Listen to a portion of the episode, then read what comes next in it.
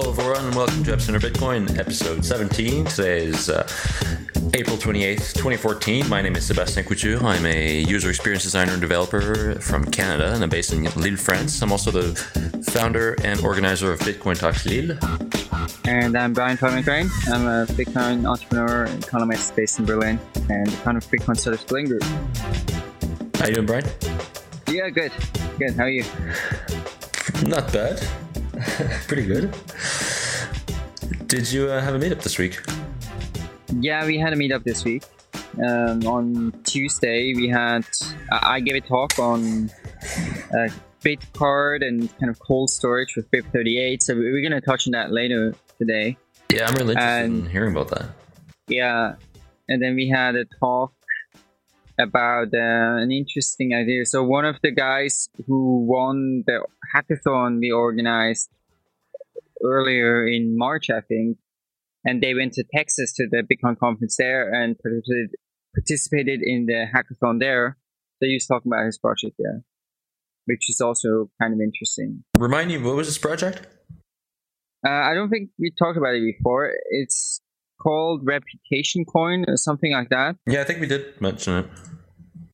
Yeah, so the the idea is that you know if you sell something online, eBay or all those places that have a reputation system that gives you a certain assurance that the other person's not a scam, and if you if you want to decentralize, so the idea would be how can you decentralize that and sort of have some reputation, you know, on the blockchain, so you could maybe give feedback linked to Bitcoin payments uh, you know, on a separate blockchain, but maybe it's the same private key, you would sign a feedback message.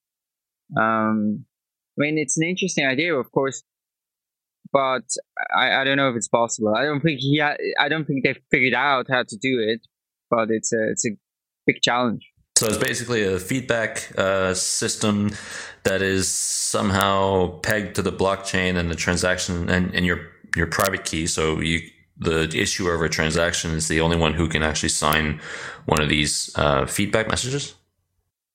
Yeah, kind of like that. Huh. Of course, the the issue would be, uh, and the advantage is you, you do know there's an economic transaction, so you, you can see that money is gone from one address to the other. Of course, the the problem is that you just send it to yourself and then give yourself feedback that way.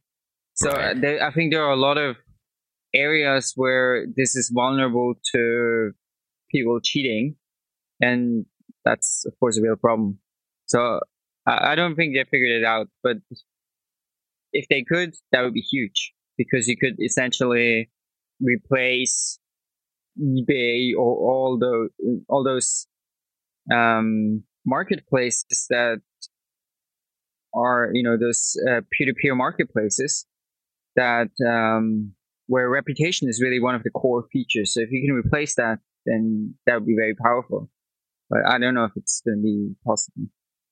Yeah, this has been a topic of discussion, uh, like these, you know, reputation systems, and um, uh, for instance, I was I was listening to Consider This, the last episode I think with Andreas Antonopoulos, and what he says is that these kind of decentralized uh, marketplaces will become commonplace, and I think that's a really kind of interesting future where you have these decentralized marketplaces where you can give reputation. Now, how that actually is going to work, um, uh, I think we still need to figure out. But uh, uh I'm interested in a future where you have a, a decentralized uh, system where uh, consumers and, and, users and what have you can um, can give uh, feedback to merchants or you know companies they deal with or uh, what he uses as an example is arbitration systems for instance uh, where you have a market of arbitrators and each would have a rating but the system would also be decentralized. So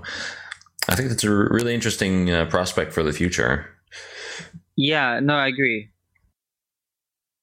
so we got yeah. we got a few uh, topics to cover. Um, so uh, today we're talking about uh, a few things. We're talking about this proposal for um, altcoin currency distribution uh, called spinoffs. We'll be talking about uh, a new startup called BitUndo, which uh, proposes to effectively undo transactions. So it'll be. I think startup that. is a is a euphemistic yeah. Uh, term for this. Yeah. Let's. Okay. So a company that has started, and also uh, Xapo has um, announced that they'll be issuing a Bitcoin debit card. So that's pretty interesting. And also, uh, Brian will discuss. Um, his talk about uh, cold storage and BIP38, and I'm really interested in in, in uh, learning more about this personally because I've been quite interested in this system. I'm still, uh, was waiting for you to ex- really explain it so I could buy one and then probably put my uh, some some Bitcoin on it. Yeah, totally. So let's get started with the spin-offs idea. So just briefly, um, this is something that was mentioned on our website. So when we posted the talk um, about, uh, so we had an episode before where we discussed the sidechains idea, and somebody uh, posted a comment on our blog that uh, "Why don't you check out the spin-offs idea? It's quite similar." So I, I did, and it is very interesting. So this was a post on Bitcoin Talk uh, just recently, and the basic idea is that you can use if you issue an altcoin, you could claim uh, coins of that altcoin using your Bitcoin private keys. So essentially, it would give anyone a right to claim uh, shares of that altcoin's money distribution according to how many bitcoins they have. Um, so that's the basic idea. Now, um, there I guess that what they're trying to address here is the distribution issue, because one of the criticism with many altcoins is that people create them in order to get rich. So if, like in this case, you know, Bitcoin holders are rewarded and they can claim it, idea is you can maybe prevent that. I'm I'm a bit skeptical, honestly, on many points about this idea, but uh, it's definitely novel. And one thing that's also worth mentioning is that they already have uh, a version of this plant or an, an altcoin plant, which is going to be an Ethereum clone. And I don't know if you mentioned this last week, if we touched on it. yeah, this. Stefan had mentioned that uh, there was an Ethereum clone, and it, this is actually the, that, that, that clone, Ethereum.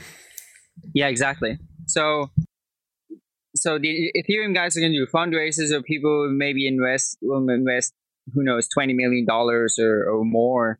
I think that's quite likely. And if they're going to just, but because it's open source, you can just clone it. And so those guys are going to clone it and they're basically going to wipe out the fundraiser. And anyone who has Bitcoins can use their private keys to claim uh, parts of this Ethereum, or I don't know how you pronounce it, uh, new coin. And, you know, functionally it would be equivalent, but of course they should distribution wise, it would be totally different. So uh, I don't know if it's really a threat to Ethereum. Of course, the question there is how much of a network effect do you have? How important is it that um, there's a development team and all those? Because those guys won't want to switch.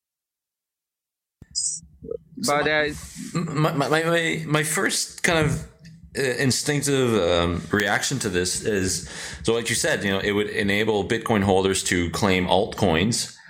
Um, my first question is like what what gives bitcoin holders more legitimacy to claim an altcoin than anybody else? Like to, uh, I, I, find it interesting that you know we're discussing these things and proposing you know possible solutions to fix uh, some some known problems. But uh, why is uh, a Bitcoin early adopter, for instance, more entitled to anybody else than to having uh, uh, altcoins distributed to him? Like that. That's that's a great question, and I was asking myself the same thing. He does have an answer in that post, and. Um, I, am just going to quote just one sentence. By tempting you with unimaginable wealth during a rally and then threatening to take it all away during the crash, the free market has become a highly efficient computer, continuously refining the answer to the question what is the most efficient distribution of coins in a cryptocurrency? Uh, so essentially, the, what he's claiming here is that you know Bitcoin, for some magical reason that is not clear to me, is the most efficient or has over time been the most efficient distribution of coins. He doesn't define efficient. I, I think makes no sense whatsoever.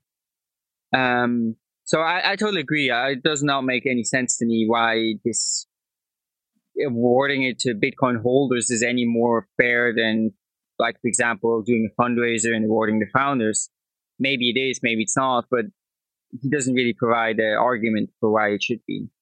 Right. Yeah. But again, if you, but uh, if we take on the other side of it, like if you consider Bitcoin and cryptocurrencies to be a startup, right? Uh, a lot of times we um, make that kind of parallel where you can consider Bitcoin to be a new company and you invest in that company. Um, if you're creating an altcoin, uh, that model, I guess, is yours to choose. So some will do, uh, some will do a, uh, um, um, sort of an IPO model. You know, if you want to do this and you think that Bitcoin holders are more entitled to Bitcoins to, to your coin than others, then I get. But yeah, but uh, you know, as long as this doesn't become sort of a standard, I guess, and, and we still have. I, I don't think I know, yeah I don't think there's a danger of this becoming a standard. Yeah, it, it's, also, it's interesting to have options, right? It, this is another yeah. option, and then if you want to create an altcoin and enable your um or you know Bitcoin holders to claim some of that altcoin, then that's another option for you that you'll implement in your in your altcoin. If you want to do an IPO style thing, you can do an IPO style thing. If you want to airdrop them like they did uh, in uh, in Iceland with uh, with Aurora, Auroracoin, then that's another option. Yeah, this does have some adva- have some advantages, and uh, one of the main ones is that it does give a potentially wide distribution of the coins because there are I don't know probably more than a million people owning uh, some Bitcoin. And of course, having a, a, more wider distribution, more people using the coin uh, is an advantage for a currency, uh, like having a broader user base. And if you give it to any Bitcoin user for free, then that's a, a great way to achieve a wide distribution. I, I have to say though, there's, there's another, if you compare it to the side chains idea, one of the things that the sidechains ideas wants to address is a digital scarcity. So the problem that when you have a, a, scarce asset like Bitcoin, but now you have all those altcoins that can essentially do the same thing. It's not so scarce anymore. And um, this doesn't, sidechains does address that. I think the sidechains proposal does address that because you have a limited amount of Bitcoin. You can move it to different places, even this kind of altcoin like sidechains but you can't create more of them because uh, if you move them to a sidechain, then your Bitcoin is is locked for that time. You can unlock it only by destroying the sidechain coin. Uh, but here, your Bitcoin keeps having the same value and functionality. So if 10 altcoins are going to be issued using this spin-off model, then essentially the you know you can have Bitcoin and coins in all those 10 altcoins. So it doesn't address the issue of um, kind of inflation and undermining of digital scarcity at all. Yeah, because I mean, you, you're not burning your Bitcoin to. In the proposal, they're not proposing to burn the Bitcoin, just to kind of claim them based on the amount of Bitcoins that you have. Yeah, another issue is I don't know how someone mentioned that on Bitcoin Talks in a comment is if if my private key uh, now controls some amount of Bitcoin and also some amount of I don't know altcoin something that was used issued with the spin-off model, and now the altcoin money issuance ends because it's only limited. You can only claim your money in that spin-off coin for let's say a month or something. Then my Bitcoin is not really exchangeable anymore to the same is it? No, maybe it is actually. Yeah, no, I, I think I was wrong there. Uh, but um, the limited money issuance actually brings up another problem because there's this the thing with uh, pre-mine, right? So you start an altcoin and you mine it first, and then you tell everyone about it, but you've already accumulated a lot of them. And so, of course, that's kind of a way to scam, one could say. And we can have something kind of similar here. If you create a spin off coin and you don't tell anyone about it, and then you tell people about it, but it's too late for people to claim it with their bitcoins, then you know you essentially have the same thing. Mm-hmm. Yeah. yeah. So this doesn't uh, solve the problem of a pump and dump really at all. Uh, it's just another way of doing it. Uh, th- like I said, there's I think there's issues with this, and I think the for, to me the the one that kind of strikes me as most obvious is that it it it doesn't address that that issue of um, of scarcity, which I mean it, it clearly isn't trying to. Uh, but it just further uh, kind of reinforces that um, the, the the the the the I guess the problem that we have with Bitcoin, one of the problems that that exists in Bitcoin is that early adopters have the control over the most coins, and this just gives them more control over more types of coins, uh, other altcoins. Yeah, no, that's I think that's totally right. Yeah, that, that is a problem, and this doesn't solve the problem.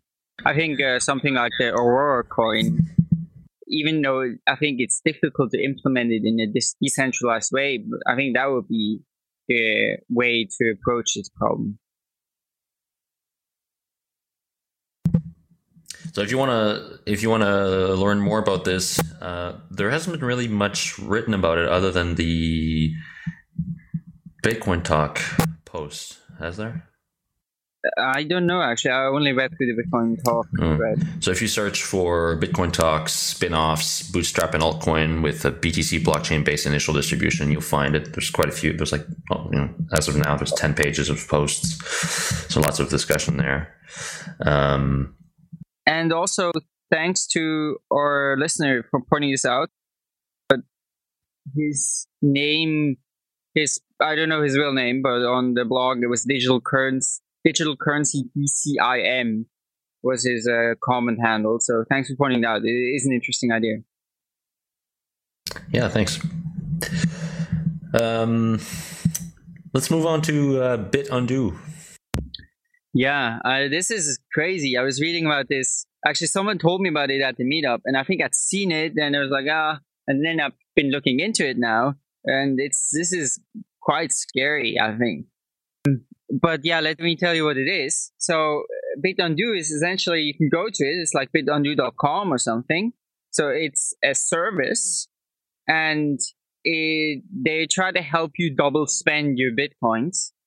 So let's say you buy something on a website, and the website accepts a zero confirmation transaction.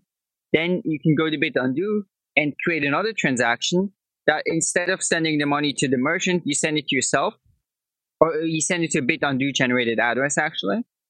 Um, and then bit Bitundo is going to broadcast that, and they're going to try to pay a higher fee than the fee you paid.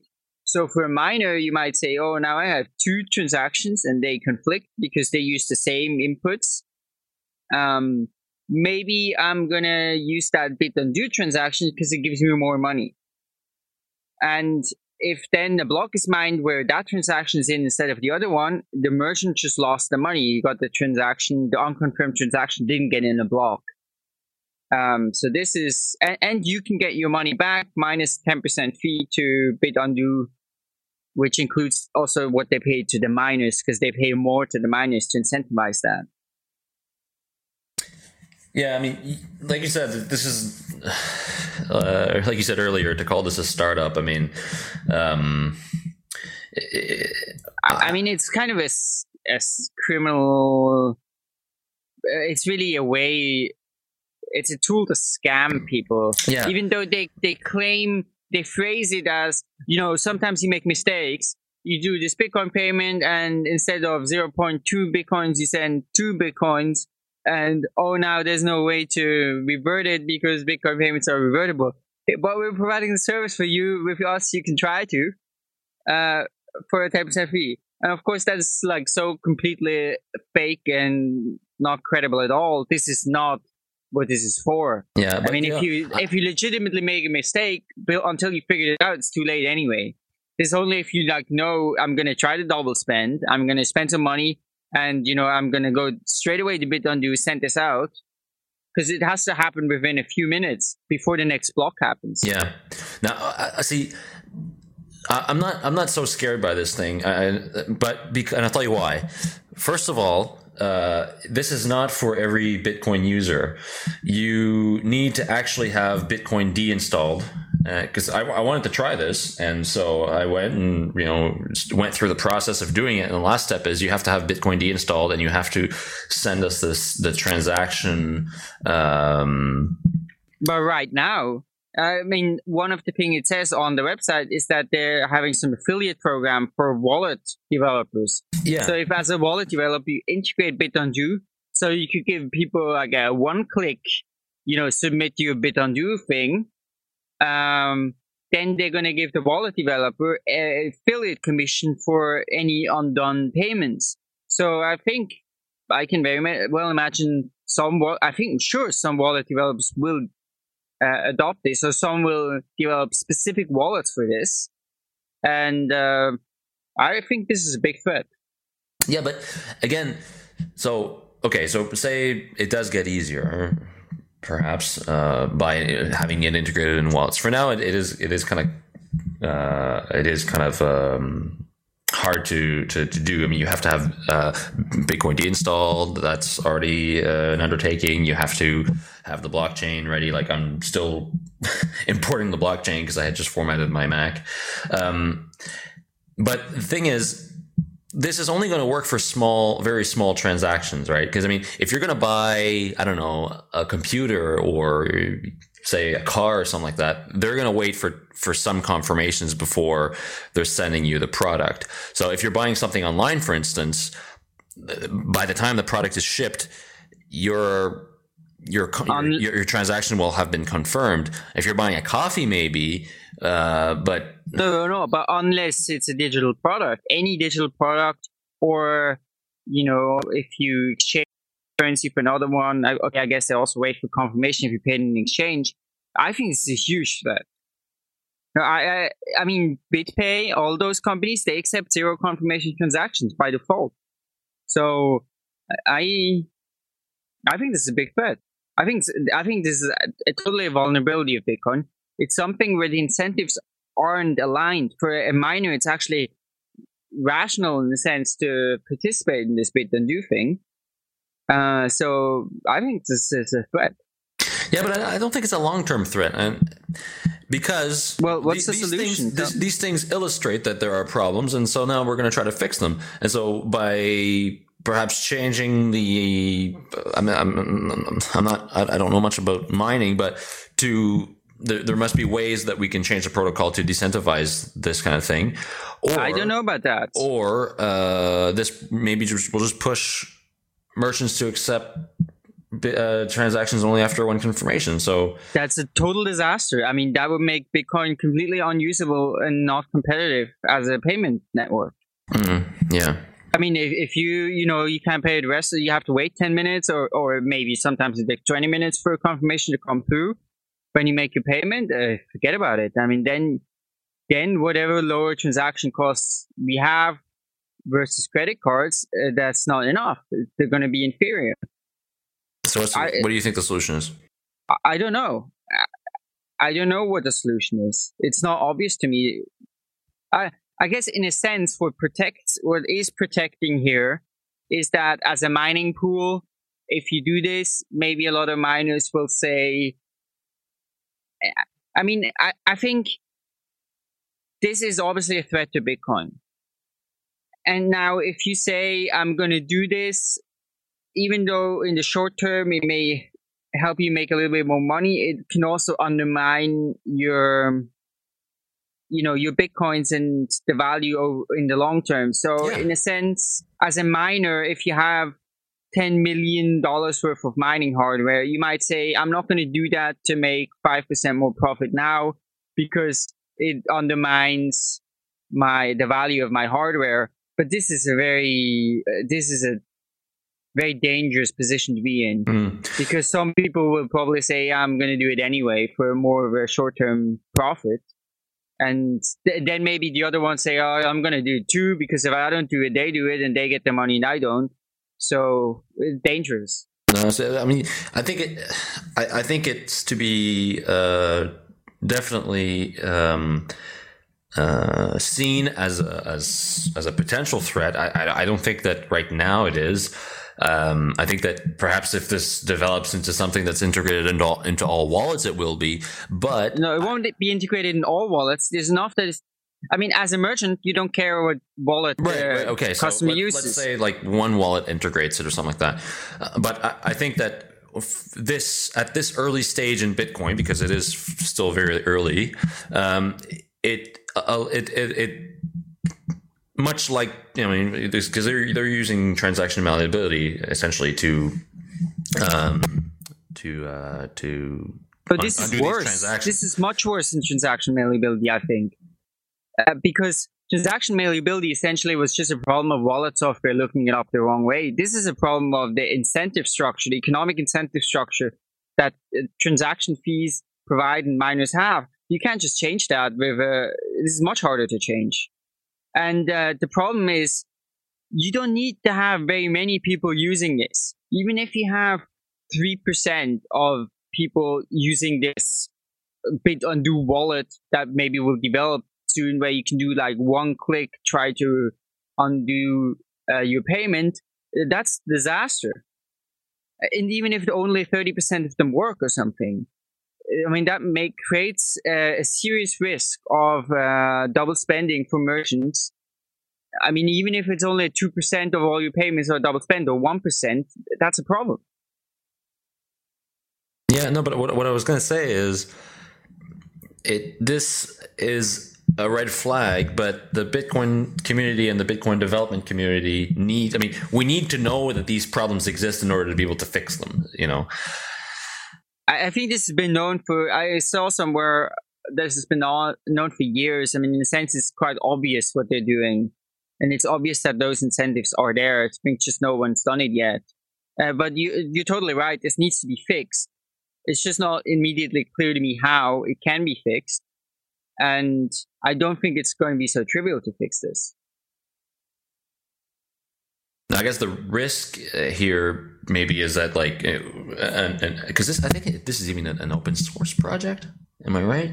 I read somewhere this was open source. I don't know that. No, maybe I'm wrong. Okay, uh, maybe it is. I don't know. So I guess the risk is that like we have like bit claim your like bit, doublespend.com like other companies like this popping up and we have multiple ones and they start competing against each other for like the best you know the highest fees or whatever or more no i don't i don't think that's I mean the, the danger is that you're gonna have 20% of miners are gonna say yeah, i'm gonna participate there and you're gonna have uh you know 4% 3% of bitcoin users that are gonna say i'm gonna try that out and that's gonna be enough to create a serious, serious problem for Bitcoin as a payment network, payment system. And I think it's a really big threat. Yeah, I, I, I, I think, think we're is, gonna, I think we're going to fix it before yeah. before Bitcoin becomes a main like a mainstream How, payment though? system. You, this to fix this, you re, you need to completely change. Uh, you need to make some really serious changes. You need to change how transaction fees work. This is not simple to fix. Hmm. Jed, I don't I don't know about enough about um, about you know how this is structured to right now, right? What miners do if they get two conflicting payments, they just take the first one, right? And and that's that's fine because if you pay a merchant with BitPay, BitPay is so well connected to like all the miners. They're like super super fast in broadcasting um, the transaction that they say you know, we're fine. Um, we take a small risk of there being an unspe- uh, you know, um, someone double spending the money or, you know, or a zero not confirmed transaction going in the block, but it's small because we're so well connected. We, we can broadcast it so fast that most of the miners get it before any attempt to, you know, double spend the money. But okay, I see. Hmm. But uh, now this is different because you don't BitUndo doesn't have to be that well connected. They can send it 20 seconds after BitPay, but they instead of paying, you know, one cent transaction fee, they're going to pay one dollar transaction fee. And now as a miner, you might say, oh, I have an unconfirmed, you know, I have two transactions, that are conflicting.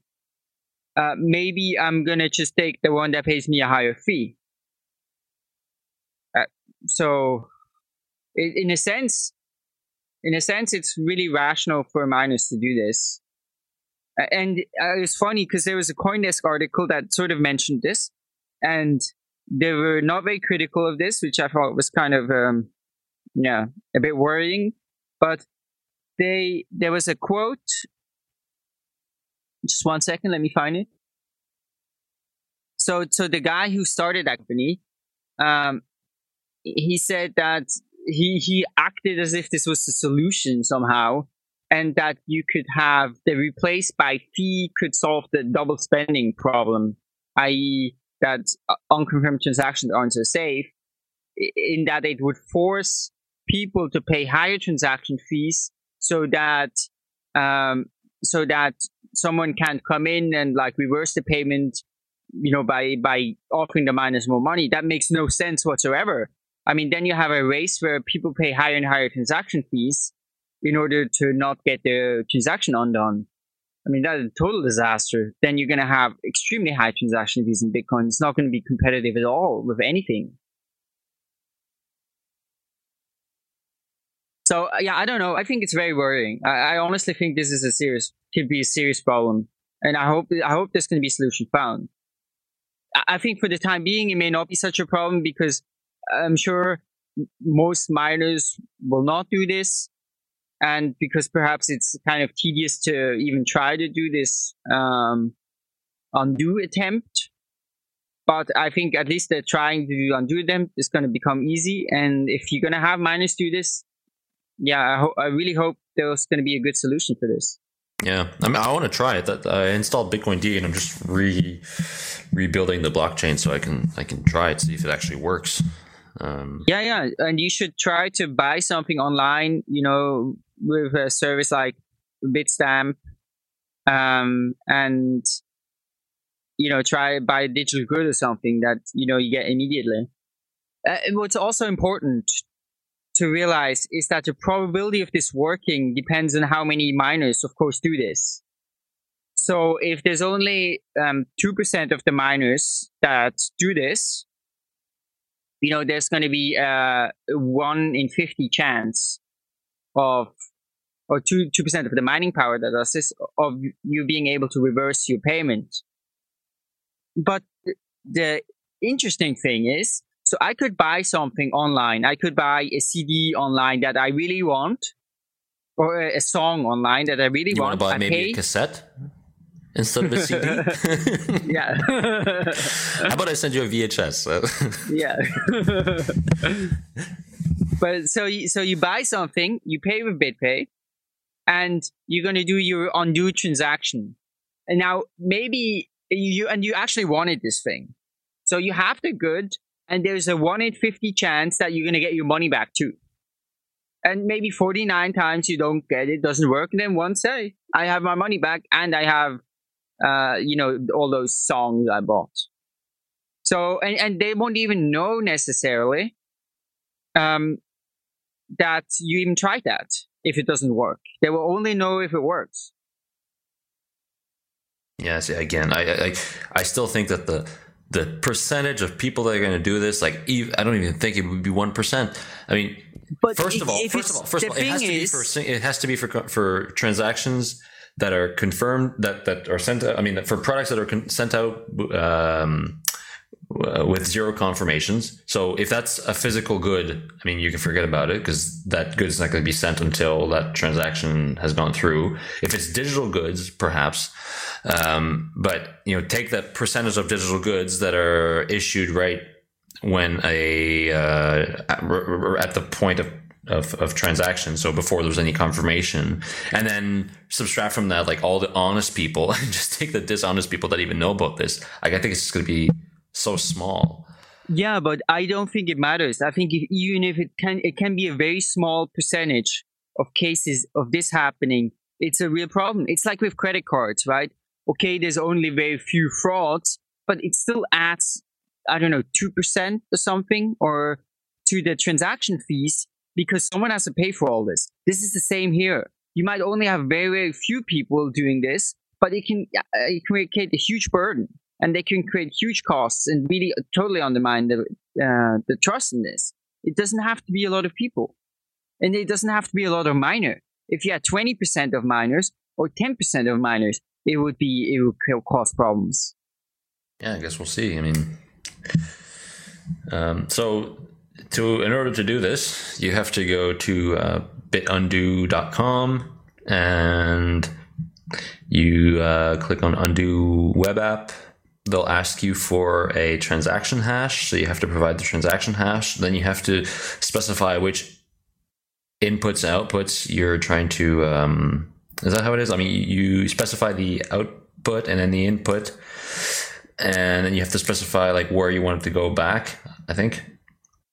I think they generate an address, you know, because they also take some money and then they, they do the, I think they do that for you. But yeah, you, ha- you have to provide the original transaction. So I think transaction hash and inputs and outputs, that, that kind of thing. Yeah, let, us try this here right on the live. Uh, so I'm going to get a transaction hash, just a random transaction from blockchain. So here, I'm going to input that transaction hash.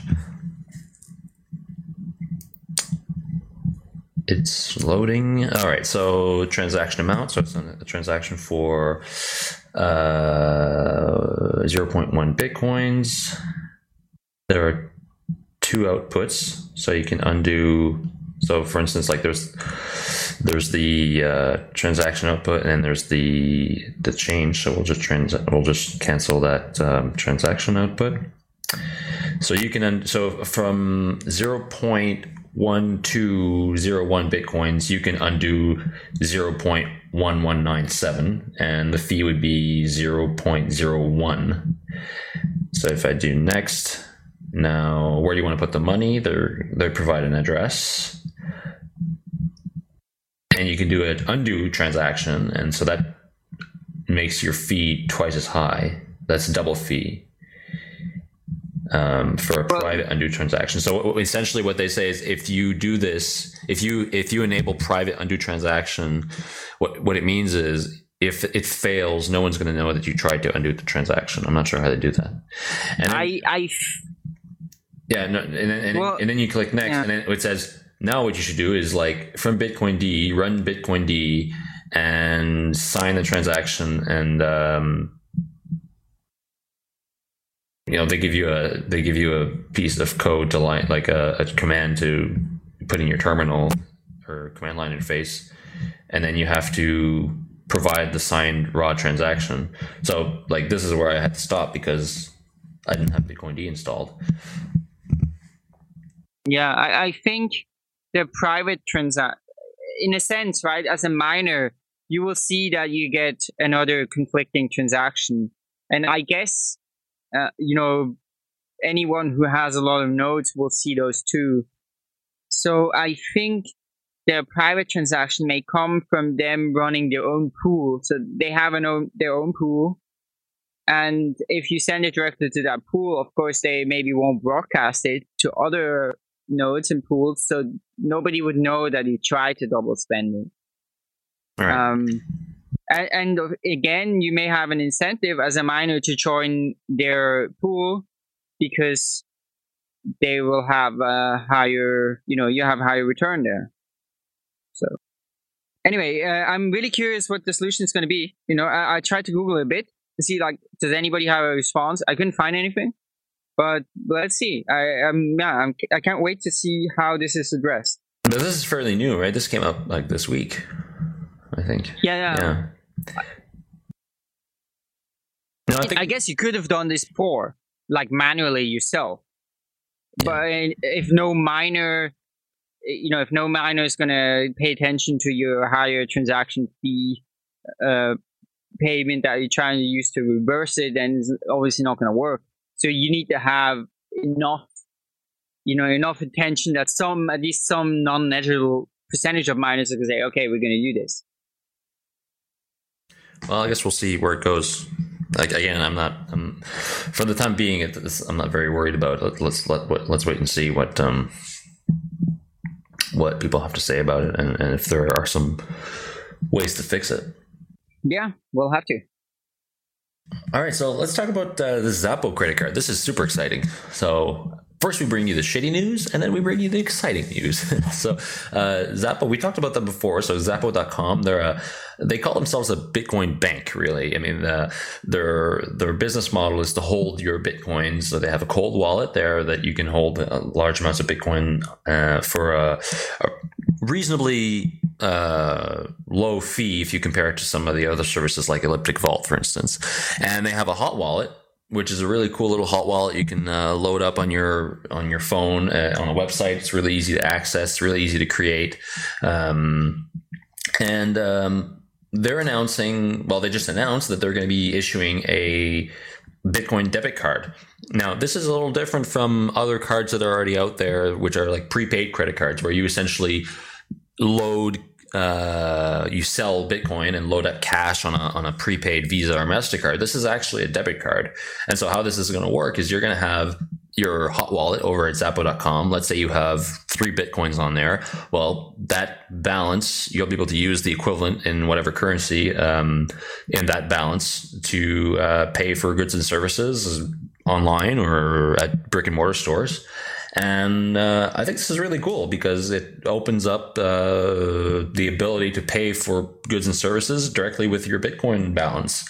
Now, um, so apparently, how this is going to work Brian, you were saying that um, they will have now, yeah, because there's a CoinDesk article about this, which explains how it works. So they have a deal with a bank. Um, they work with a bank who will essentially, when you, so the bank will issue the card, and uh, when you uh, try to pay for something, uh, that bank will check with Xapo through perhaps like some sort of an API if you have that balance, and then um, and then uh, Xapo will say, yeah, so they've got the balance, and then the bank will authorize that transaction and this will all happen very quickly.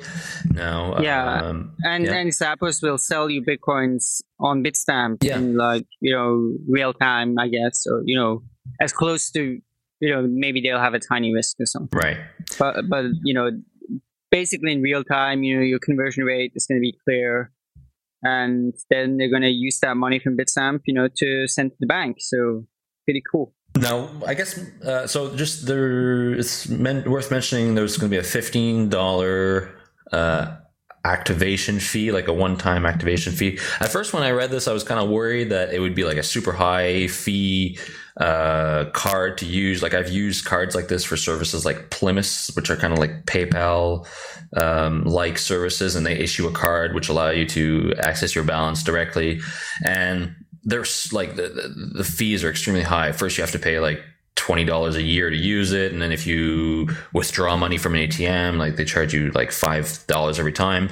Um, from what it sounds like, the CoinDesk article, uh, where the CEO kind of gave some clarification about how this is going to work, uh, that's not going to be the case. They're really trying to push uh, uh users to be able to use their Bitcoin at merchants, and um, I think really the the uh, business model behind this this is just another service layer which will incentivize people to use their cold wallet i think. I mean like they say in their uh, uh, in that article they're a bitcoin bank right? Their business model is to hold your bitcoin and that's where they're making their money. So if they can bring if they can provide that service at a reasonable cost and provide a secure service uh, that is uh, that is trusted and has you know some long term uh, sort of um, um, reputation, uh, people will use it, and that means that you know they're making money on that service. And this is just a, yeah, another service layer on top of that, uh, which makes it even more alluring to use Xapo. Yeah, that's right. So they're charging on the cold wallet, I think, if I remember correctly, like 0.12% yeah. per year. Yeah. So, of Which course, if you compare to like other services like Elliptic Vault, we had calculated as much more advantages. Oh, way, way cheaper. Yeah. Mm-hmm. No, this is, uh, I mean, really good price for because it's insured as well. At least they say so. Um, and you know, probably true. So I like the probably true. it's probably true. Let's put all our bitcoins over there. no, I, no, I, I, really like I, think this is yeah, it's great. Uh, also, maybe worth mentioning they. So the merchant's going to pay the normal Mastercard fee. So in a sense, it's a slight disadvantage, or it is this disadvantage versus you know just paying with Bitcoin because the you know the the lower transaction fees aren't there. You're gonna have your regular Mastercard transaction fees, and from that perspective, yeah. But of course, it opens up millions of places that accept you know Mastercard or whatever payment network they will use. Um, so yeah, this is cool. I want to say something else, and I can't think of it. so right now, oh, yeah, you're right. Um, this doesn't change the existing model. I think it's a kind of an intermediate intermediate solution to be able to spend your Bitcoin. Um, it, it, provides a, another layer of service, but uh, this is not what we're trying to do, right? We're not trying to you know mix the existing model with uh, with the new model. We want to destroy the existing model. So uh, I think this is a necessary step in order to uh, allow people to use their bitcoins and, and spend them in stores. But um, this is not like a long term solution by any means. Well, I mean, it's you, not. It's not. A, it's this is not what we're trying to achieve. It depends how you. Yeah, no, sure, of course, it would be preferable if uh, merchants just accept Bitcoin, you pay with Bitcoin, you know, it's cool. But you know, if you talk about long term solution, you know, until what time is Mastercard or gonna have a bigger reach than Bitcoin? You know, it's probably going to be at least another five years or ten years. I was going to say twelve months. yeah. so I, I, mean, they, they have like millions of merchants you can pay with Mastercard. Yeah. At, and Bitcoin, I think sixty thousand now.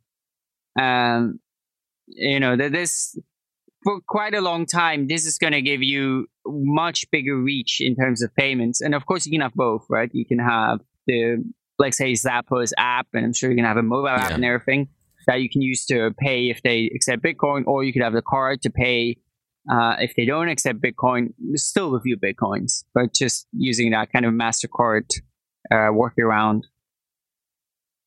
Now, this is interesting. Uh I was thinking about this. So, in the U.S., uh, you have to pay capital gains on uh, on uh, capital gains tax on your gains. So I wonder if, and Xapo being in the U.S., they're based in California. I wonder if they're going to integrate some sort of uh, a tool which will allow you, like in your wallet, to, to calculate how much you made on every transaction. Oh, that's a great question. This would be a yeah, really yeah. interesting service. Now, if they provided this, this would kind of alleviate some of those problems that we were discussing, and they would be, you know, that that would be a really good service. So the all yeah, these services layers, you know, that they could build on top of this. I wouldn't be surprised if you know they announced this within a few months. No, that's uh, no, that's you're totally right. This is a yeah, this is a great question. I didn't think of this, but no, you, you're absolutely right. I think they'll have to do this. Yeah. Otherwise, it's going to be you know impossible for people to get their taxes right. But you know, if you have something like them and they, I mean, for them it will also be, you know, maybe pretty easy. Well, pe- well, but you will have to give them the price at which you bought the bitcoins in. If you have mm, your yeah. Zappos wallet and you transfer the bitcoins in, they, they don't know how much you paid for them, so they, they won't be able to calculate any tax liability you have. That's true. Actually, in a sense, it's impossible for them to do it because I think the way you're going to have to calculate taxes is this like first in, first out idea. So your first Bitcoin you bought, uh, and then the first Bitcoin you sold, you really have to calculate the capital gains versus the first time you bought it, right? So if you bought one in between, it doesn't count. That's true. So even if Zappos sold Bitcoins like Coinbase does, uh, it, that's not necessarily relevant for calculating your tax liability uh, because they will have to know about all your Bitcoin purchases anywhere. So I think it's actually very tricky to do. But I think they'll they'll probably try maybe uh, hopefully they'll try to do something to to solve this problem. So that at least if you bought in zappers, they'll have some some sort of calculation, even if it's a bit wrong. Yeah, but they don't sell for now. I mean, for now, it's just a they're just a bank. But maybe they'll start. Yeah, perhaps. And uh, I'm wondering, you know, can they offer? Can they give you that information just on the on the tail end? So um, they can give you the. I, I guess they can. I don't know. Yeah, I mean, they, they can they give, give you the other half. I mean, they can't give you the the information about what you purchased, but if they give you the other half and the price at which you sold it, um, then I guess it's up to you to, to figure out. Yeah, but you don't want to be the one putting those that information together. Yeah. That would be a very, very unpleasant weekend. yeah. yeah. Just thinking about having to do my taxes makes me think I'm going to yeah. have an unpleasant weekend at some point. yeah. Are, are you going to try to do that? Um, no, because I haven't really. I mean, aside from the beers I buy at uh, at La Machine on my Bitcoin meetup nights, and I think I probably lost money there. yeah, yeah, because you know, most of the bitcoins I bought back when it was up at uh, six or seven hundred euros and then I bought some when I was in Germany, and it was like 500 then. So yeah, I'm probably losing money.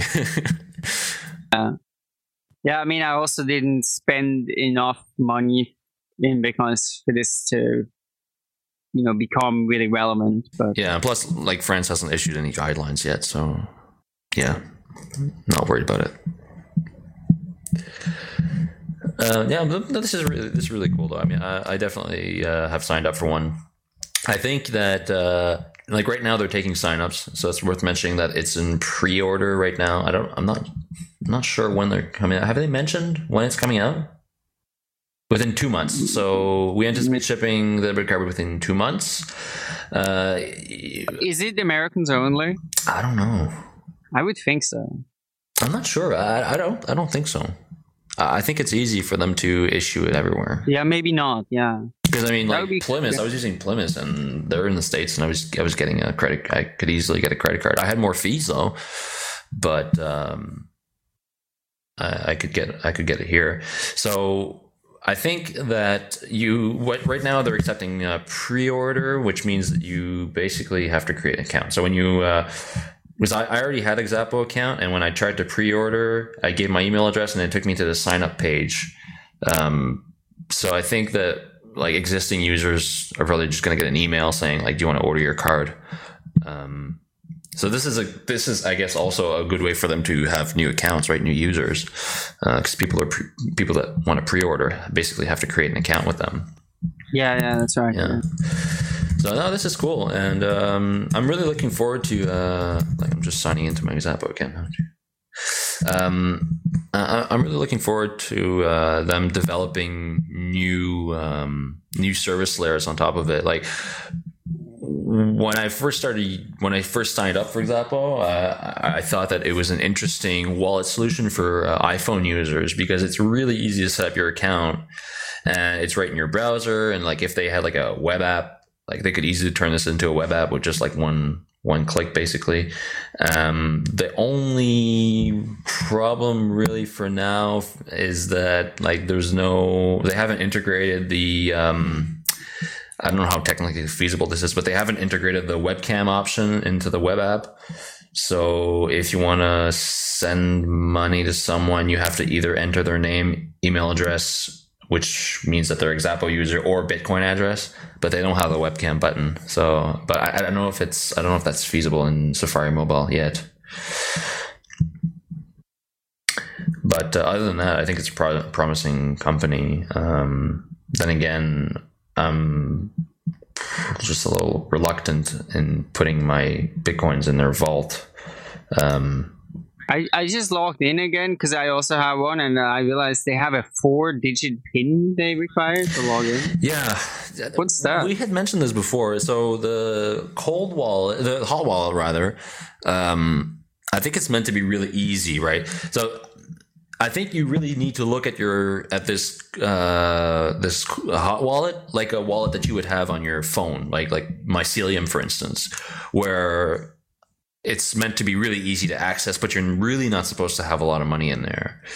So if you use like Andreas Schildbach's wallet, there's no pin code. Like anybody who picks up your phone can log into it, can use it. Uh, if you use Mycelium or some other wallet, you can have a, uh, four-digit pin code just to protect your um, your wallet.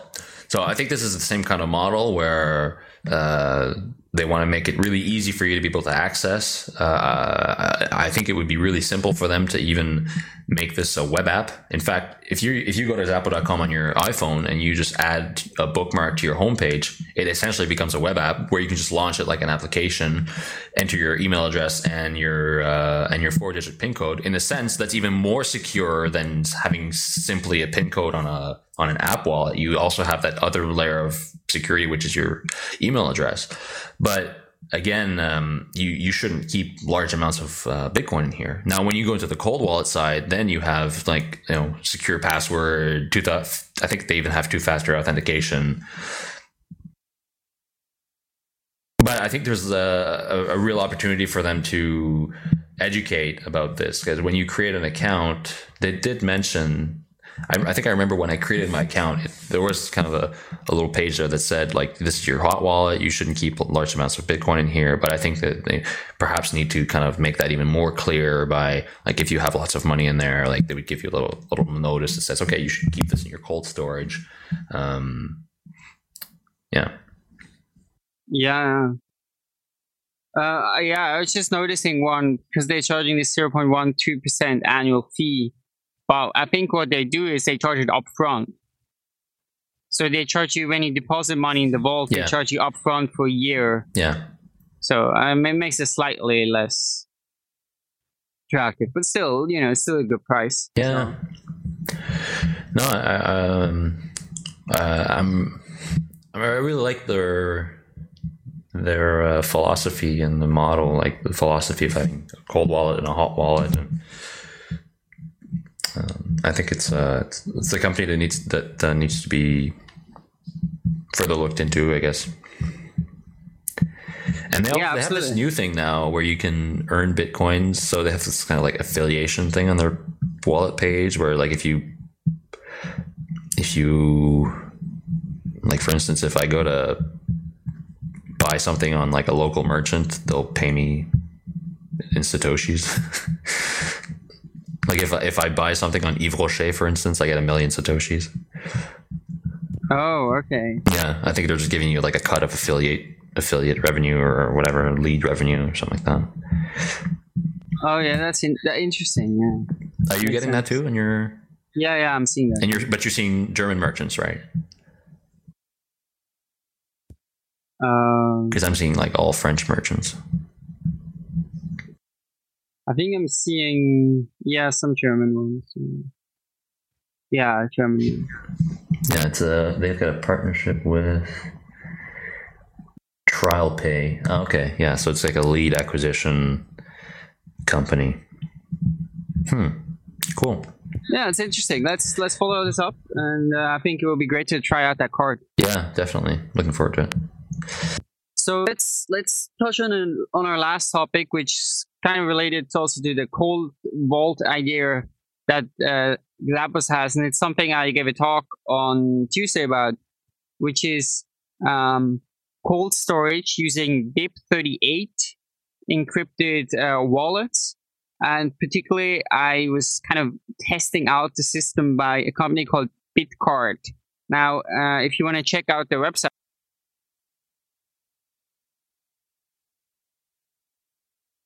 it's uh, it's bit-card.com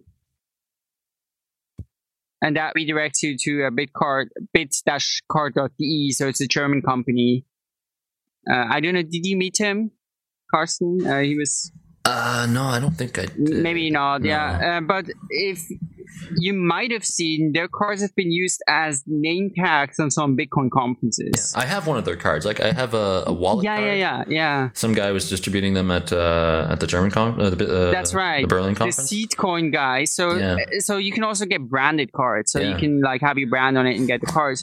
But those those are simple paper wallets. So if, if I steal the wallet, rub it open, I have the coins. What I was talking about, like a genie in a bottle, like the the hologram. Yeah. yeah. so what I was talking about was uh, another system, which is you can actually make a really secure system with. Here's how it works. The whole idea is that you use a password to generate and uh, some code and only with that password can you afterwards control the funds. Now it, so you, it works like this. You go on a site like uh, bit2factor.org then at the top uh, it has passphrase. So you can enter passphrase there. And then it uses the scrypt uh, algorithm to generate an intermediate code. So scrypt takes very long. It's very computational intensive. So if you're going to try to brute force it, it's going to be impossible. So you're going to put in a password, you're going to intermediate code. And then you send that intermediate code to a Bitcard, and they're going to use that intermediate code to generate an encrypted private key and the Bitcoin address. And now they don't know, they can't control the Bitcoins in that. And they don't know your passphrase. And only you can afterwards control the Bitcoins using that passphrase. Does that make sense? Yeah. So yeah. they're going to send you the cards afterwards, and you can uh, transfer money on that. But the point is, they have no control over it at any point. So even if Bitcard is corrupt, uh, they can't steal your money. And what's also cool is even if your computer is uh, corrupt, you have malware on it, a keylogger or something, and they get the passphrase you type in there, that's not going to be of any use unless you also have the physical card. Right? Right, right. Yeah. No, I really like this. And what I like about it is that if so the it's the BIP 38 implementation. So this is a protocol um not a protocol, but it's a um, uh, it's a what, what, would you call it? Uh, it's a it, yeah, no, it's a protocol. Um, but it's not built into the protocol, but it's it's a, it's a meth it's a means to uh, generate uh, public and private keys. What what I really like about this is that you only give to bit thirty eight um, a confirmation code, which they use uh, the intermediate code. Right, the intermediate code. They they never have access to your public and private keys. No, public key, yes. Uh, they, well, they don't have access to your private key. Sorry. Um, yeah. Which which is really interesting, and also like the, the the fact that you can't really brute force this. Now, just to be clear, this is not a brain wallet. This is not like you know, no, let's no. generate a private key based on some sentence or something like that. This is much more complex. And um, and you post you have the slides up. Uh, so anybody who wants to see them, I um, yeah. If yeah. you go to slideshare.com slash epicenter Bitcoin, uh, you'll see there uh, epicenter Bitcoin has liked Brian's uh, post. So if you want to see those slides, and there's a Brian did a nice uh, uh, a nice graph on how this works. On how the yeah, the it's also generated worth mentioning there are BIP38. There's actually two things. There's kind of two different protocols in BIP38. One is you have a private key and then you encrypt it on a paper wallet. So I think the normal paper wallets are also BIP38, uh, but it's different because the key generation is not split up. So you can take any uh, private key uh, and encrypt it using BIP38, but the different, the other BIP38 this is different because you don't know what private key you're going to get. But this is a way of generating a private key from a passphrase uh, that's split up. So it's slightly confusing there because there's really two quite different procedures with under the same umbrella. So you know, if you go bit address or something like that, where you can use a generate paper wallet, I think they also use BIP38, but that that other thing. I think I'm actually not quite sure how to do it. Now, can you go? But yeah, can you no, explain no, you this? Can, um, can you explain this? Uh, so on your slides, on slide ten, um, you explain the BIP thirty eight. Can you kind of go through how this works? Yeah. So once again, you you put in a passphrase, then scrypt runs through and it generates an intermediate code. this is going to take a long time in with JavaScript in the browser. It takes five seconds or something. And I think even on the computer, if you do this, you can only do maybe five guesses a minute. I think that's uh, a second. I think that's what Carsten told me is the most he gets on like a really fast computer. Uh, and then you take that intermediate code, you send it to a Bitcard, or in the order when you order the cards, you enter it. There's a field for it. Okay, yeah. Then they they use that to generate an encrypted private key, an address, and also this confirmation code. But let's not go into that. Um, and then basically you get the cards, and you know you have you can transfer money on there. Now, if you want to spend from there, you need to import it in, for example, blockchain.info supports it. Uh, so you can oh, import in blockchain. Cool. Yeah, yeah. So and then they they're going to prompt you for the passphrase, and then they're going to use the passphrase to decrypt it. Now, of course, once you've done that, it's not a cold wallet anymore. Yeah, no, I was that's really cool because I was worried about. I was thinking like, so if I want to do this, I've got to go back on two bit factor, put in my confirmation code and my encrypted uh, private key, and then what? Then I gotta like import them into a wallet. But if uh, blockchain info just supports it, then you can just import it right there. Yeah, yeah, yeah. That's that's awesome. I, I wish like I hope Xapo would do this also. Yeah, I think it's. I mean, this is a standard protocol, yeah, kind of. Yeah. So I, I think it's quite like. I think that all the wallets that support this, and yeah, I think it's quite likely. And also, just very briefly, so the way you could, the way you could they also allow you to get several cards, right? So you can have the encrypted card several times. So, and then it says like one out of two and two out of two, or you could have three of them or something and put it in different places. So uh, here is how you could do a secure system of that. I have it on like slide 13, how you kind of organize this. So one is the passphrase you just know in your head. And it doesn't have to be that secure because you can't brute force it with scrypt. So it can be you know, Monkey 927 or something will probably be good enough. So you have the passphrase, you know that in your head. You can also have a receive only card where it's just your Bitcoin addresses on there. And then at home, for example, you could have your encrypted card.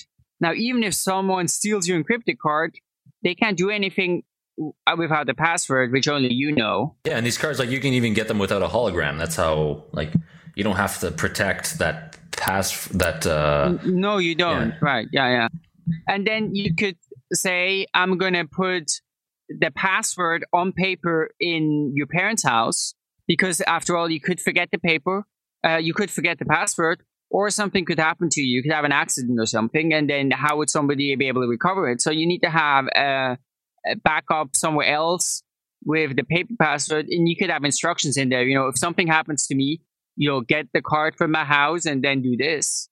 And you could, for example, take another encrypted card and put it in a bank safe. Now, if you did that, there's really, it's extremely secure. So you have the bank saving encrypted card at home encrypted card, the password in your head, and the password on paper somewhere else. And you could take out any of those four elements. You know, you could die, your house could burn down, or your parents could you know run away with your password or something or or the bank could say i'm not giving you your safe anymore any of those things could happen as long as not two things happen at the same time you're fine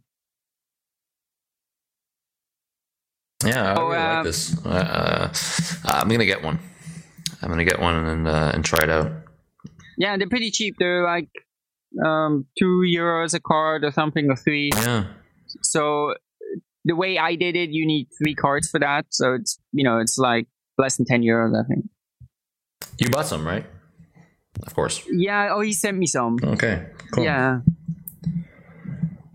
Uh, I really like this, and I, I think um, uh, I think I'll probably discuss it at my next meetup also. Yeah, yeah no. People have been asking me about I, it. I think because the the reason really why I gave this talk was because I was, I was wondering what's the best way for someone who's not technically adept to store their bitcoins. If they put in, uh, you know, a substantial amount, you know, if it's a small amount, maybe it's fine on your mobile phone or on your desktop. But if it's a bigger amount and if it got stolen, that would be really, really painful. Then you want to have something more secure. And the problem is with, for example, with paper wallets. Now, paper wallets are great as long as your computer is safe. But if you had malware on your computer, then, you know, that's, that can be a problem. And this here works even if Okay, wait, wait, wait. How, how does, I, I don't see how this protects you against malware because if there's malware on your computer, like a keylogger, for instance, um, it will try. It will. It will get your passphrase. It'll yeah. Be able to get your passphrase and possibly even your confirmation code. Well, no. So it can get your passphrase and get your intermediate code, but the thing is, they're your intermediate uh, rather yeah, you can from the intermediate code you can create various encrypted private keys in Bitcoin addresses. This is not deterministic. It's not one. Oh. So okay. they don't know right, right. even if they have that, that's useless because they need the encrypted private key as well. And you don't even know what the encrypted private keys Bitcoin is gonna gonna generate until they send you the cards in the mail. And that's based on what? So the so with that uh, intermediate code, so the Bitcard they generate uh, an encrypted private key. So basically, with that same intermediate code, you can generate multiple encrypted. Yeah, any number of them. Yeah. Okay, so then somebody could have the same passphrase with and, and, and have different keys. That's right. Yeah, yeah. You could control different wallets with the same passphrase. Whoa. Okay. And so, how does that? How how do? Uh, what what's the variable upon which those different keys are generated? Like does BIP thirty eight does Bitcard or the whoever makes the card, uh, they have also uh, like a random number or something that they use. Yeah, uh, it, there's you can check out the white paper. There's yeah. a BIP thirty eight uh, like eh, you know the improvement proposal it quite frankly is not easy to understand. I can imagine. You know it's like it's like the seven step like first do this and then you take like the hash of that and the salt of that and then you do this etc so there's a standard way of, of doing that. It's also part of BIP38 how you take intermediate code and uh, generate those things. You know it uses like sha 256 yeah, and some okay. some other things. So I, I don't understand those details quite. Mm. But but the general idea is, yeah, you can take the intermediate code and generate any any amount of um, encrypted private keys and addresses. Mm-hmm. No, I really like this. Like uh, ever since we you first told me about this a few weeks ago, a few months ago. I should point out one guy at the meetup said, and this was uh, I didn't even think of it, although it's quite obvious. You don't even need Bitcard for that. You could do it yourself. Right. So you could for example, um, go somewhere else to someone else's computer and generate, go on Bit2Factor, generate the intermediate code there, and send it to yourself and generate your own private, uh, own paper wallet at home. Right. Yeah. Uh, now that would also work. Of course, the cards are quite nice. I like that, and you know, it, it will feel you know, it might feel nicer to have a, a you know a card and Plus instructions, etc. Much longer. The cards last yeah. longer, otherwise it's on paper, etc. But you can actually do this yourself, and it, it will be, I think, very safe. And so, yeah, I think this is the safest way for technically non-adept user of storing a substantial amount of Bitcoin. Mm-hmm. And even technical users, I mean. And it's pretty easy. Yeah. So. Yeah, like right now I'm using like Armory on a Raspberry Pi, and I've I get a, I, I gave the seed to a friend, but like uh, I think I'm going to do this rather. I mean, it's much more secure and. Yeah, I mean, with the Armory seed, I mean, there's one seed. Someone steals a seed, they have your coins. Mm-hmm. So here you have a two-factor thing. Now, Armory does allow you to split the seed. I think. Yeah. So if you did that, I mean, I think you can build a system with Armory. You know, Armory is going to be as secure. It's actually more secure in a sense because once you spend it, you can you can generate the transaction offline with Armory. But here you have to take it online. You know, it's it loses being a hot wallet one, a cold wallet once you want to spend it. So this is really good for like long term thing where you say I'm going to leave this there for two years or a year or something. But it's not. You shouldn't put any money in there that you might spend in a few months. Right, right. Mm-hmm. No, it's cool. I like it. I'm gonna get some. awesome. yeah. So again, if you want to check it out, it's bit dash card.de Yeah. Uh, very nice. They've sold. I don't know. He told me they've sold like a hundred over hundred thousand of those. Really cool. Yeah. Are they the only company? I, I haven't seen any other companies that No. make them. There are some other companies that do that. Because they're in Germany. Uh, and I, I think they ship internationally also. So Yeah, they ship anywhere. I think there's a company called like Crypto Cards or something like that that makes some. But I know those guys, and I think they're trustworthy and all, and you know they have a they're doing a great job. They're also cheap. I saw the other ones are like you know sixteen dollars a card or something. I, I but I don't think they're the only one. I think there's maybe one or two more, or maybe even more that are providing that service. hmm. as crypto cards suggest, you should put them in your freezer. then it's really cold storage. imagine, imagine you get these cards, and as, as soon as you put them in, in like the freezer or in cold temperatures, they like wipe, Oh, they yeah. wipe the code on it or something. Oh yeah, yeah. That's so that's another one. So it's crypto-cards. yeah. dot com and i mean they're also uglier oh God, sixteen. Yeah, they're fifteen And- bucks a card. yeah Oh so uh, they're like Yeah. they're like four times as expensive and they're ugly so i i, I would go with a big card but uh, but there's definitely Bitcoin. other solutions Yeah. Cool. Now, are you putting all your Bitcoin on this, or like your long long term storage?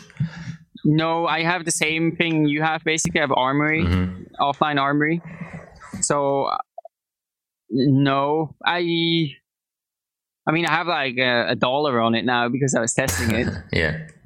Actually, you know, because I took it, I was also testing the importing thing. So that's a slight disadvantage. Once you import it in blockchain, and I've done that to test it out, Mhm. now it's really not cold anymore. So, so I mean, I'm sure it's still reasonably safe to put money on there. Yeah, but, But it's, it's not so like- cheap. You can you can go and buy like Yeah, I could just get another set. right. That's right. Yeah, yeah. And you, what you can do if you don't want to do like if you don't want to, for instance, have to go through the, the hassle of generating your own encrypted passphrase, you can buy like maybe two or three of these, and then uh, since the encrypted passphrase doesn't have to be covered by a by a hologram, you can you copy it onto like paper and make like paper copies and put one in a bank safe or something like that, where you know it's going to be safe, or maybe like make a laminated uh laminated copy or something like that. Like you, you know. But wait, say that again. I don't understand. I mean, you're still gonna have to generate your. Yeah, I'm saying you could buy like you could buy maybe four or five of these, right? With different wallet Yeah. addresses. Um and uh and then make copies of them yourself on paper. Yeah, yeah. Like photocopies of. Oh, yeah, yeah, yeah. You could do that. Sure. Yeah. Yeah, yeah. Now- no, no, yeah. theoretically couldn't you because if you can generate uh, yeah i mean you could use one passphrase to gen- generate multiple cards with multiple keys also Yeah, that's right. Yeah, Uh, yeah. yeah that's really cool too so you could have basically like one it's kind of like a seed like It is like in, a in a way you could yeah. have like your passphrase and uh, generate multiple cards with that same passphrase and not have to worry about uh, remembering multiple passwords No, no, that's totally right. Yeah. This is awesome. Exactly. I love this. I really like this. I'm going to get some of these. I know. Cool. It's cool. Yeah. Yeah. We should definitely try to get this guy on the show at some point. Uh, I, I I asked him to do the talk at the meetup. You know, I was like, hey, why don't you do it? And I think he's like a bit, uh, you know, he's he's a bit shy, so he rather had me do the talk. Okay. So I, I don't know if he wants to comment uh, on the show, but um, but yeah, no, it's great. I think it's a great system. Awesome. Well, I think that's all we Um, got for today, right? Yeah, Is there absolutely. anything else you want to So- talk about? No, no, that's. I think that's all. Well, maybe. So if you're gonna be in Amsterdam, you should. I, I guess it's still a few weeks, but I'm gonna be at the conference in Amsterdam. We also have uh, uh, Sean Jones, whom we had on a few weeks ago uh, when we talked about regulation. She's also gonna go to the Amsterdam conference, and she's going to do some coverage for the podcast on regulation. She's going to interview people and create some episodes. That, that's really that's super nice of her to do that. Yeah, it's great. I'm very excited about what she's going to do. And um, yeah, so get in touch. I- will remind again before before that, but I'll, I'll be there. So I'd love to meet some people. Unfortunately, I won't be able to make it, even though I'm just uh, skipping a hop away. Yeah, but, uh, yeah, it's a shame. Yeah, it's a shame. Uh, unfortunately, I have other engagements. All right. Well, uh, just also I wanted to I wanted to mention uh, there's a good chance I won't be on the show next week. Uh, actually, right now as we're recording this, probably about in an hour, I got to go to the train station and pick up my mother who's arriving from Canada. So she's gonna be here for the next two weeks. I'm not gonna be on the. I probably won't. I probably won't be on the show next Sunday. So uh, it'll be just Brian and uh, a guest. Uh, do you know what who's gonna be on? Already? I'm not for certain yet. Okay. It, I've been in contact with a bit too idiot. Some of you may know him. Uh, he was quite he, he, achieved some level of notoriety for breaking a lot of the news around Mount Gox. So he was like the first one to publish leak some of the documents, and uh, he has a, a, blog. And so I'm very hopefully he's going to come on because I think it would be super exciting. Cool. Awesome. I'll, well, if he comes on, I'll try to make it because I'd really like to talk to him. Yeah, yeah, yeah. I'll see what I can Definitely. do. Yeah. Okay. All right. Well, thanks very much for listening to our 17th episode. Uh, you can follow us on Twitter at uh, epicenterbitcoin.com. Uh, sorry, twitter.com slash epicenterbtc. Also, uh, you can give us a tip on uh, epicenterbitcoin.com slash tips. We fixed our address problems. We were having some people were telling us that our Dogecoin and Litecoin addresses weren't valid, but uh, that's been fixed. Um, also, give us feedback. Go on iTunes and uh, write us a review or Stitcher or wherever you listen to your podcasts. We'd love to get some feedback from our from our listeners. Yeah, absolutely. And uh, subscribe to our newsletter, which is at epicenterbitcoin.com slash newsletter. It goes out every Friday. And I think that's it for now. We'll look forward to have you, you know, to talk again in a week. All right. Talk to you guys later.